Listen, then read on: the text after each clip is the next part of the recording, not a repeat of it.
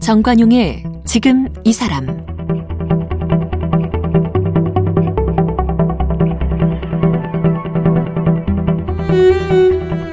여러분 안녕하십니까 정관용입니다. 요즘 MZ 세대에 대한 얘기가 많죠. 1980년대 출생한 밀레니얼 M 세대와 90대 태어난 Z 세대를 말합니다. MZ 세대 전체 인구의 36% 정도인데 이들은 그 일하는 스타일, 소비 행태, 생각 등등이 기성 세대와는 완연한 차이를 보이죠. 디지털 환경에 익숙하고 거침없이 자신의 의사를 표현하고 또 가치 있는 소비를 지향하고 재테크에도 꽤 적극적입니다. 소설가 장유진 작가는요, 바로 이들 세대에 주목해서 어, 이들의 일과 삶을 글로 쓰고 있고요. 소설을 펴낼 때마다 순식간에 베스트셀러가 되고 있는데요. 얼마 전에 펴낸 첫 번째 장편이죠. 달까지 가자. 뭐 출간 하루 만에 4쇄를 찍었답니다. 요즘 화제인 가상화폐 투자를 다룬 소설이라 더더욱 눈길을 끄는데요. 네. 장유진 작가를 만나보겠습니다.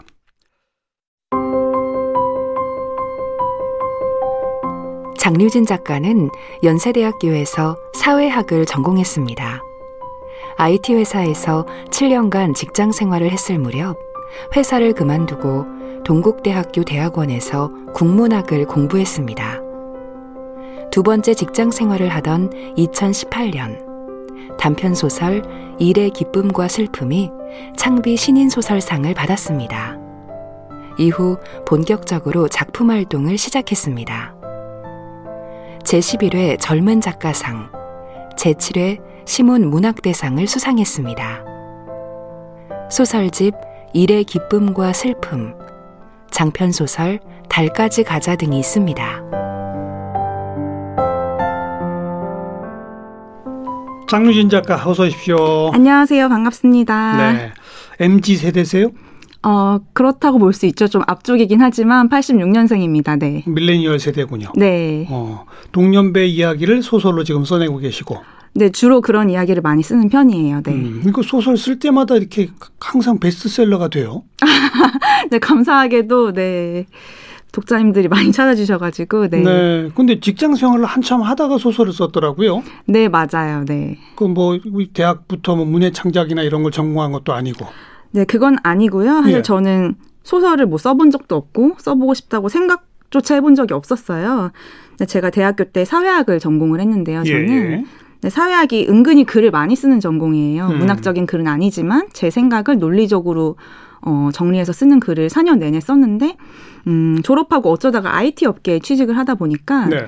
IT 업계는 사실 글을 쓸 일이 많이 없잖아요. 뭐 기껏해야 무슨 기획안이나 뭐 네, 보고서 그렇죠. 이런 네. 정도. 예. 그러다 보니까 조금 어리둥절한 감각이 있었고 나는 뭔가를 계속 쓰고 싶은데 라는 생각이 있어서 음. 이제 글쓰기 강좌를 찾아봤어요. 그래서 문화센터에서 하고 있는 소설 창작 강좌를 듣게 되면서 예. 소설을 처음 쓰기 시작했고 그런 식으로 한 7년 정도 띄엄띄엄 쓴 것 같아요. 7년이나? 네. 그럼 습작 기간이 꽤 길었군요. 네, 그렇죠. 7년 내내 뭐 아주 열심히 쓴 건 아니지만 어. 쓰다가 또 생각이 나면 또 등록을 해서 쓰고 그런 식으로 썼습니다. 네. 네. 일의 기쁨과 슬픔 이게 첫 번째 작품입니까? 네, 그게 데뷔작이에요. 근데 네. 그걸로 바로 창비 신인 소설상을 탔네요. 아, 처음 쓴 작품은 아니고 여러 가의 습작 소설이 있었고 음. 그 작품으로 이제 처음 데뷔를 한 거죠. 네.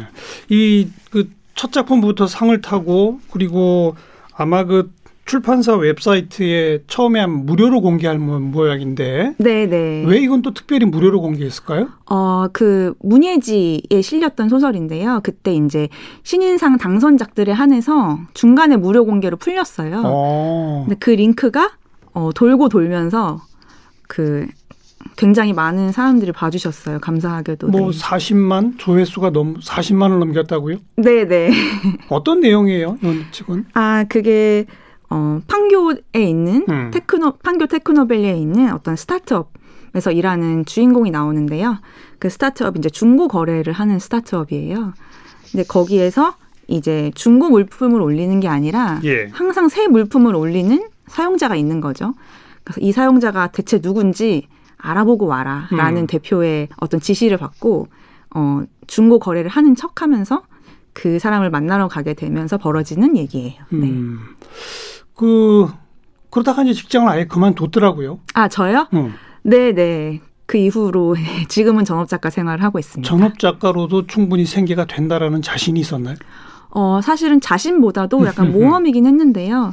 제가 이제 중간에 이제 7년 정도 회사 생활하면서 습작을 하다가 어 1년 정도는 정말 소설 습작에만 집중하는 기간을 가지고 싶다라고 예. 해서 일을 그만두고 1년 정도 쉰 기간이 있어요. 예. 그때 이제 쉬면서 습작 습작을 하고 다시 재취업을 했는데 재취업을 하고 나 3일째 되는 날 3일 당, 네. 어. 당선 연락을 받은 거예요. 오. 사실 그때는 뭐 소, 소설가만 해야겠다라는 생각은 없어서 이제 병행을 하면서 회사를 다니다가 음 제가 이제 회사 다니면서 발표한 작품을 묶어서 한 권의 책으로 내면서 만들게 됐어요. 그래서 어. 그때 단편 모음집이죠. 네, 맞습니다. 음. 그때는 막 자신이 있다라기보다는 사실 소설가가 된다는 거는 물론 실력도 있지만 운도 따라줘야 되는 거거든요. 예, 그래서 예. 굉장히 희박한 운이 나에게 왔으니 나에게 온 기회를 놓치지 말자라고 생각해서 음 그리고 제가 어, 아무 계획 없이 그만둔 건 아니고 음. 몇 권의 책을 내기로 이제 출판사와 계약이 되어 있었어요. 몇 권씩이나? 아, 네네. 그래서 음, 이 계약서가 있으니까 예. 내가 아주 놀지는 않겠구나라는 생각이 있어서 예. 음, 그 계약서를 믿고 그만두게 된 것이죠. 그 출판사랑 소설책 몇 권을 내기로 이미 계약을 했다는 거잖아요. 네, 맞습니다. 그럼 그, 그 소설을 다음엔 뭐 쓸 거다, 뭐 쓸 거다가 이미 다 구상이 있는 거예요?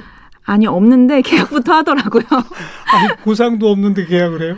네, 여기는 좀 그런 것 같아요, 출판계는. 그러니까 작가한테 어. 이런 이런 소설을 써 주세요라기보다는 이 작가를 믿고 음. 어, 몇년 뒤더라도 앞으로 몇 권은 꼭 우리 출판사랑 합시다 이런 거군요. 네, 그런 식의 계약이었어요. 독점 계약이로군요. 어, 어 그런 셈이죠. 네. 어찌 보면 노예 계약이랄 수도 있는. 네, 그럴 수도 있고요. 네. 네.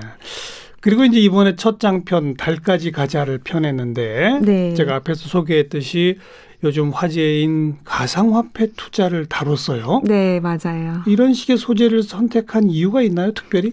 음, 사실은 제가 20대 때 이제 회사 생활을 하면서 가장 많이 했던 생각 중 하나가 아, 누가 100만 원만 주면 좋겠다. 이런 생각을 정말 많이 했어요. 예. 특히 지난달 월급은 다 썼는데 음. 아직 이번 달 월급이 들어오지 않았을 때 그 기간이 한 열흘 정도 있는데 그때 그런 생각 정말 많이 했어요. 아, 누가 좀 100만 원만 주면 좋겠다. 네. 그래서 뭐 제가 소설가가 됐으니까 음. 소설가는 사실 자기가 상상하는 어떤 이야기도 만들어낼 수 있잖아요. 그래서 누가 큰 돈을 주는 이야기를 큰 돈을 턱하니 주는 이야기를 써보고 싶다라는 생각을 항상 했었거든요. 예, 예. 그런데 이제 그 돈을 어떻게 줄까 생각을 하다가 음, 음 2017년에 지금처럼 가상화폐 1차 붐이 있었을 때 그렇죠. 제가 그걸 좀 유심히 뉴스 같은 걸 봤던 기억을 되살려서 그러면 큰 돈을 가상화폐로 줘볼까? 음. 라는 아이디어에서 출발해서 이 소설을 쓰게 됐습니다. 네. 네. 본인도 가상화폐 투자 해봤어요? 아, 전 직접 해본 적은 없습니다. 네. 한 번도 없어요? 네, 네. 주변 사람들 많이 하죠? 아, 주변 사람들이 많이 하긴 하죠. 그리고 저는 또 IT 업계에 있었어서 예전부터 이게 어떤 거라는 걸 듣긴 들었었거든요. 예, 예. 그래서 사실 제가 직접 한 건 아니지만 음, 이 소설을 쓸 때 실제 그 차트 2017년, 2018년의 차트를 보면서 이 소설 속에 실제 가상화폐 액수가 나오는데 어. 실제 그 날짜에 그 액수였을 때 네, 그걸 네. 기반으로 그대로 썼어요, 사실은. 네. 네. 그럼 그 2017년부터 18년 기간 동안을 다뤘다고 그랬잖아요. 네, 네. 그때 그 기간 동안에는 가상화폐 가격이 계속 올랐나요? 그때가 한창 상승하던 기간이라 어. 2018년 초부터 다시 뚝 떨어지거든요. 어. 저는 그 상승 곡선 물론 계속 상승하는 건 아니고 등락이 계속 있었지만 있지만 네, 그 전반적으로는 그, 좀 올랐던 시기. 네, 맞습니다. 그래서 그 등락에 맞춰서 오히려 에피소드를 끼워 맞췄어요, 저는. 음, 네. 나중에 2018년 초 이후에 많이 하락했다고 그랬잖아요. 네. 그 결과적으로 손해 본 사람들도 많이 생기는 그런 건가요? 어, 이 책에서는 그렇지는 않지. 스포일러가 될까 봐 좀 말씀드리긴 그런데, 네. 저는 이제 완전히 하락한 하기 좀 전까지 얘기를 다뤘어요. 네. 네. 제목인 달까지 가자도 가상화폐 투자자들 사이에 나오는 용어라고요? 네, 맞아요. 사실 뭐 요즘도 쓰는 말이긴 한데 그 당시에 이제 가즈아라는 말이 유행을 했어요. 그러니까 가즈아. 네. 맞아요. 가즈아 이렇게. 네, 맞습니다. 어. 그러니까 자기가 투자한 가상화폐가 더 올라갔으면 좋겠다라는 뜻이고 사실 뭐 가상화폐는 저 우리나라에서만 하는 게 아니라 이제 해외에서도 많이 하니까 예, 예. 영어권의 투자자들은 to the moon이라는 말을 많이 쓰더라고요. 달까지 가자. 그러니까 그래프가 꼭대기까지 올라갔으면 좋겠다. 값이 올라가도록 해보자. 네, 네. 음. 그래서 그 달가 to the moon이라는 말과 그 가즈아라는 말을 합쳐서 달까지 가자라는 제목으로 하면 재밌을 것 같아서 그렇게 정했어요. 네. 그런데 뭐 대학에서 또 사회학도 전공했으니까 네. 사회적으로 지금 가상화폐는 국제적 논란거리고 네. 이건 명백히 투기다. 네, 네. 그 지극히 위험하다. 네. 요즘 젊은 세대들 사이에 가상화폐 투자가 너무 뭐 많은 것은 참 사회적 문제가 될 수 있다. 네, 네. 이런 얘기가 많잖아요. 네, 네. 그런 인식은 안 하셨어요? 어, 그런 인식을 당연히 했고 제가 2017년에 유심히 봤을 때도 테레비만 켜면 약간 찬반 토론 같은 걸 많이 했어요. 음. 이건 해야 된다, 안 해야 된다 이런 것도 하고 저는 이게 옳다 그르다라기보다는 이 현상, 이 가상화폐라는 현상에 반응하는 사람들의 말들이 어 굉장히 재밌고 의미 있고 어 이거에 대해 이야기하는 사람들의 이야기 자체 가 저한테 되게 세게 뇌리에 남았던 것 같아요. 그래서 그거를 좀 소설로 그 두 가지 얘기를 다 써보려고 한 거고요. 네, 그 두 가지 얘기를 조금 요약해서 들려주면요. 그러니까. 어, 사실 저는 이 가상화폐를 뭐가 투기다 아니다라기보다는 음. 요즘 젊은 세대들이 가상화폐를 많이 하고 있잖아요. 그렇죠. 그 사람들이 이거를 왜 하는가? 음. 이, 이 엄청난 리스크를 감당하면서 그렇죠. 이거를 할 수밖에 없는 한 개개인의 이야기를 좀 들려드리고 싶었어요. 그 위험 부담을 무릅쓰고 할 수밖에 없는 이에요? 네. 그 자기가 선택해서 하는 게 아니라. 아, 물론 선택하죠. 선택을 하는 사람도 안 하는 사람도 있지만 음. 선택을 하는 사람이 있다면 그 사람들은 어떤 심정, 어떤 마음으로 이걸 하게 됐을까? 어. 좀 그거를 저는 소설을 통해서 그리고 싶었던 거예요. 네. 저도 궁금한 게 그거거든요. 네. 젊은 세대들 네. 어떤 심정으로 이런 걸 합니까? 어. 또 방금 표현처럼 할 수밖에 없는 상황이란 뭡니까? 음, 제가 사회 분석적인 글을 쓰는 사람이 아니고 저는 이제 문학을 쓴 거고 예. 소설을 쓴 것이기 때문에 그 제가 뭐 mz 세대를 대표하는 어떤 사람이 아니기 때문에 젊은 사람들이 이래요라고 사실 말하기는 사실 좀, 좀 조심스러워요. 아, 그래도 어쨌든 네. 동년배의 정서니까. 네, 조심스럽지만 예. 어, 여기서 제가 이 다혜, 은상, 지송이라는 세 명의 인물을 통해서 어, 보여드리고 싶었던 거는 음, 사실 뭐 MZ 세대 90년대생이 뭐 되게 별종이고 거기 태어난 애들이 되게 특이해서 일에 대한 관념이나 돈에 대한 관념, 노동에 대한 관념이 그렇게 어 그때 태어나서 그냥 독특한 거라고 생각하지 않아요. 그러니까 예. 똑같은 인간이지만 어 모든 인간이 자기가 놓여 있는 상황에 따라 다른 선택을 하게 되잖아요. 그렇죠. 그래서 이전 세대에 비해서 어이 소위 MZ 세대라고 하는 사람들은 자신이 어떤 하강하는 명백하게 하강하는 경제 곡선 위에 있고 음. 그렇다는 걸 또 알고 있어요. 그래서 사실 인간이라는 게 사실 자기만 생각하면 되게 특별하고 오롯한 존재 같지만 사실은 되게 커다란 역사적 흐름 속에 있는 거고 그렇죠. 커다란 경제 곡선 위에 있는 거잖아요. 예. 그래서 자신이 서 있는 곳이 하강하는 경제 곡선 위에 있다는 걸 알면 오늘보다 내일이 더 좋지 못하다는 걸 음. 예상할 수 있는 상황이라면 그렇죠. 네, 어, 그냥 그렇게 예측 가능한 삶만을 살거나 그러고 싶지 않으면 굉장히 큰 리스크를 뭐 감당을 하거나 음. 그런 선택을 어, 하게 되는 것 같아요. 그런 내용을 좀 이 세 인물을 통해서 보여주고 싶었던 것 같습니다. 그러니까 상대적인 거죠. 네. 그, 그, 그 MZ 세대의 부모 세대들은 고도 성장기를 살아온 사람들인데. 네. 근데 이제 지금은 성장을 하긴 하지만 아주 작은 저성장 시대란 말이에요. 네. 바로 그거를 상대적으로 부모 세대에 비해서 나는 앞으로 이렇게 살다가는 밝은 미래를 꿈꾸기 어렵겠구나. 뭐 이런 자각을 한다는 거죠. 네. 그래서 투기에 뛰어든다. 어, 그런 사람도 있을 거라고 생각을 해요. 저는 모두가 그렇지는 않지만. 음. 네. 근데 그러다가 망하면요. 네, 물론 그럴 수도 있겠죠. 그게 이제 리스크라는 것이죠. 네네. 네. 음, 이 소설에서는 그래도 다들 좀 돈을 벌었다 이거죠. 음, 네, 그렇죠. 좀 스포일러지만, 네, 말씀드리면, 네. 그런 경제적 여유를 갖게 되면 그 다음에 또 어떻게 달라집니까? MZ 세대는? 음, 사실 그 이후는 제가 뭐 소설에 쓰지는 않았지만 예. 사실 제가 규정하고 싶진 않았고 독자분들이 그냥 각자 상상해 주시면 좋겠다고 생각을 해서 예. 그렇게 마무리를 하긴 했어요. 네. 음, 이 장편을 구상하면서 누가 3억 원 돈을 주는 소설을 써보고 싶다 이렇게 생각했다면서요? 네, 맞습니다. 3억이라는 숫자는 왜 나왔어요? 음, 사실 제가 예전에 이제 롯 많이 샀어요. 어. 그러니까 돈이 필요하다고 생각을 해서 그런데 이제 뭐 지금 월급 말고 큰 돈을 누가 좀 줬으면 좋겠다. 예. 라는 생각을 해서 특히 이제 결혼 준비를 하면서 이제 신혼집을 알아보러 다니면서 아 누가 돈을 좀 주면 좋겠다라는 음. 생각이 있어서 음. 그때 이제 약간 기대를 하는 그 시간이 있잖아요. 당첨을 예. 기다리면서. 예. 그때 얼마가 되면 좋을까 생각을 했을 때 아, 3억이 되면 참 좋겠다라는 생각을 항상 했어요. 음. 너무 많은 돈, 평생 놀고 먹을 수 있는 그런 돈을 바라면 아, 쟤는 욕심이 너무 많아라고 어. 하면서 안 줄 것 같고 좀 적당히 예. 회사를 그만두진 않지만 어떤 나를 든든히 지켜줄 수 있는 좀 여유 돈을 좀 가지면 네, 네. 항상 3억을 주면 좋겠다. 그래서 3억을 주는 소설을 쓰고 싶다라는 생각을 했었죠. 네. 음, 이 소설에 등장하는 주인공들한테 그래 3억씩 줬어요? 음, 3억씩은 아니고 좀 다르긴 한데 그 중에 한 명에겐 제가 3억 정도를 줬습니다. 음, 그 본인이 이루고자 하는 꿈을 소설 속 주인공을 통해 이루어 준 거네요. 음, 그런 것도 있고요. 사실 이들이 어, 정말 전 재산을 투자하고 많은 리스크를 감당하고 나는 더 좋은 걸 갖고 싶어. 더 큰 돈을 벌고 싶어. 하면서 계속 투자를 하거든요. 근데 보통 그런 종류의 이야기 있잖아요. 자신에게 자신의 분수에 맞지 않는 돈, 자신의 주제에 맞지 않는 걸 바라는 이야기는 보통 그렇게 욕심을 낸 거에 대한 벌을 받으면서 끝나거든요. 일반적으로는. 네. 네.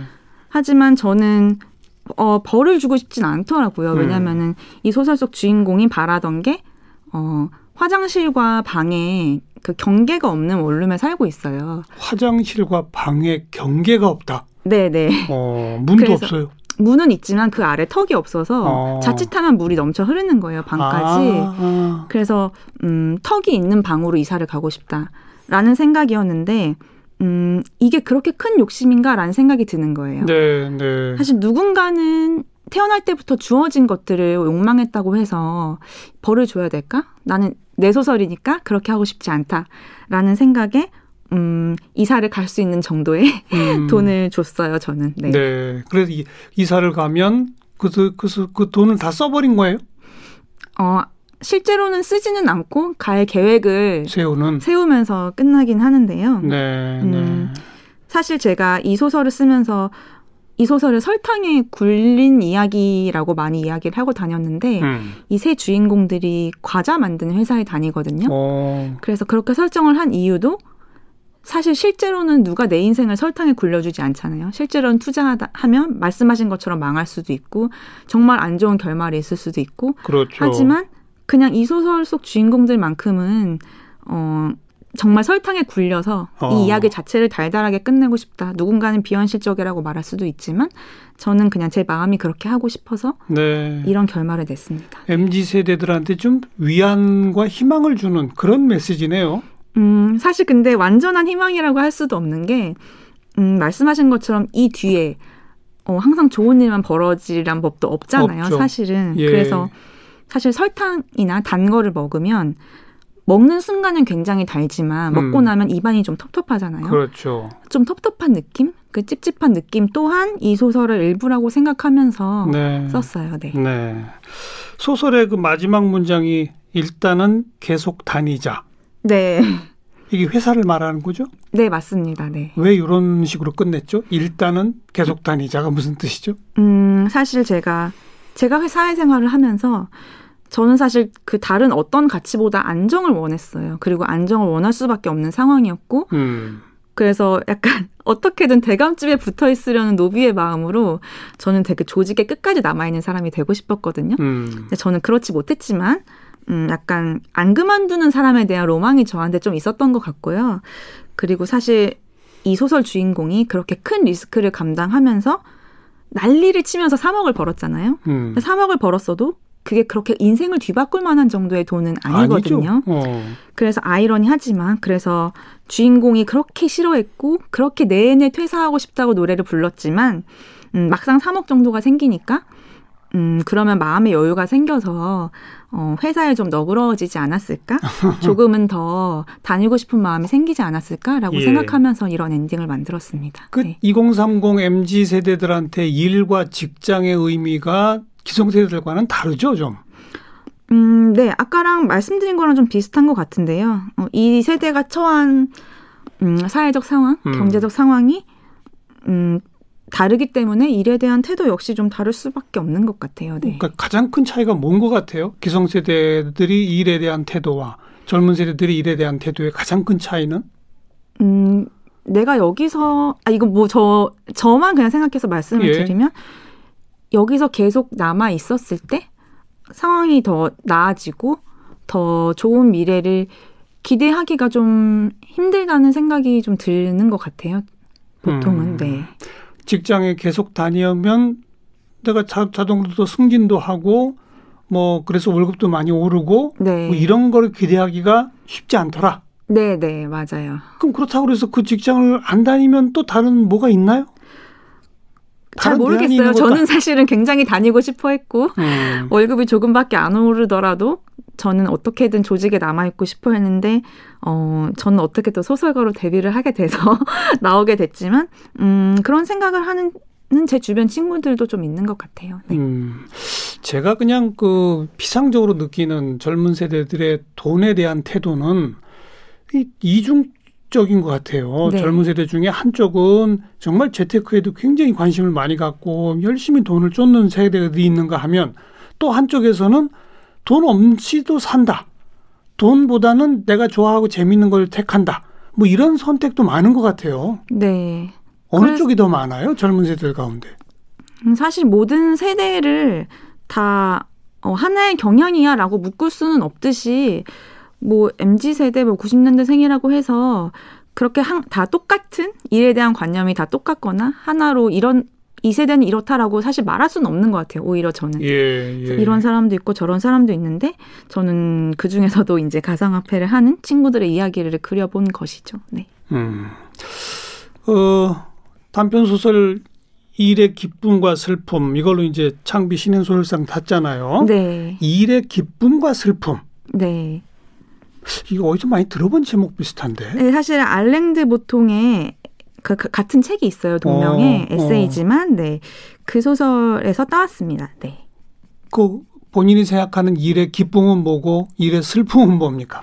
음, 사실 일은 보통 다 일의 기쁨이 어딨어라고 생각하는 사람들도 많이 있는데 저는 오히려 그 1년 동안 회사를 그만두고 소설 습작을 하던 기간 그 기간에 오히려 아 일의 기쁨이라는 게 있구나라는 음. 걸 느낀 느꼈어요. 사실 일을 그만두고 회사를 그만두고 내가 원하는 걸 하면 저, 저 같은 경우는 소설 습작이죠. 하면 너무 너무 좋을 것 같았거든요. 네.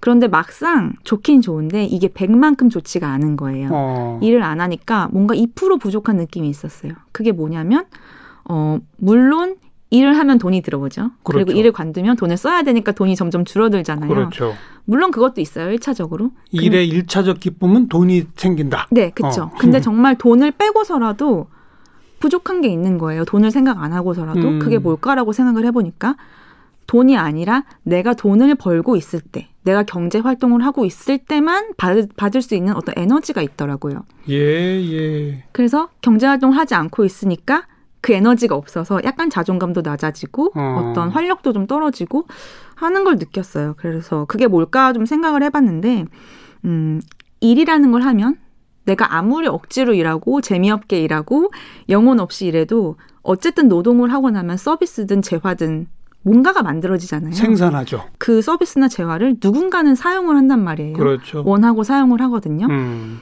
그래서 그거 또한 일의 기쁨인 것 같아요. 내가 즐겁게 일하지 않았어도 무언가를 만들고 누군가는 그걸 원하고 굉장히 쓰고 싶어 하거든요. 예, 예. 그런 것도 기쁨이고, 음, 또 일을 하면서 만나는 사람들과의 교류, 그런 것도 일의 기쁨 중 하나구나라는 음. 생각이 들어서 사실은 이제 제가 습작 기간을 끝내고 다시 취업을 해야지, 내가 다시 일하러 가야지라는 생각으로 쓴 소설이에요. 네.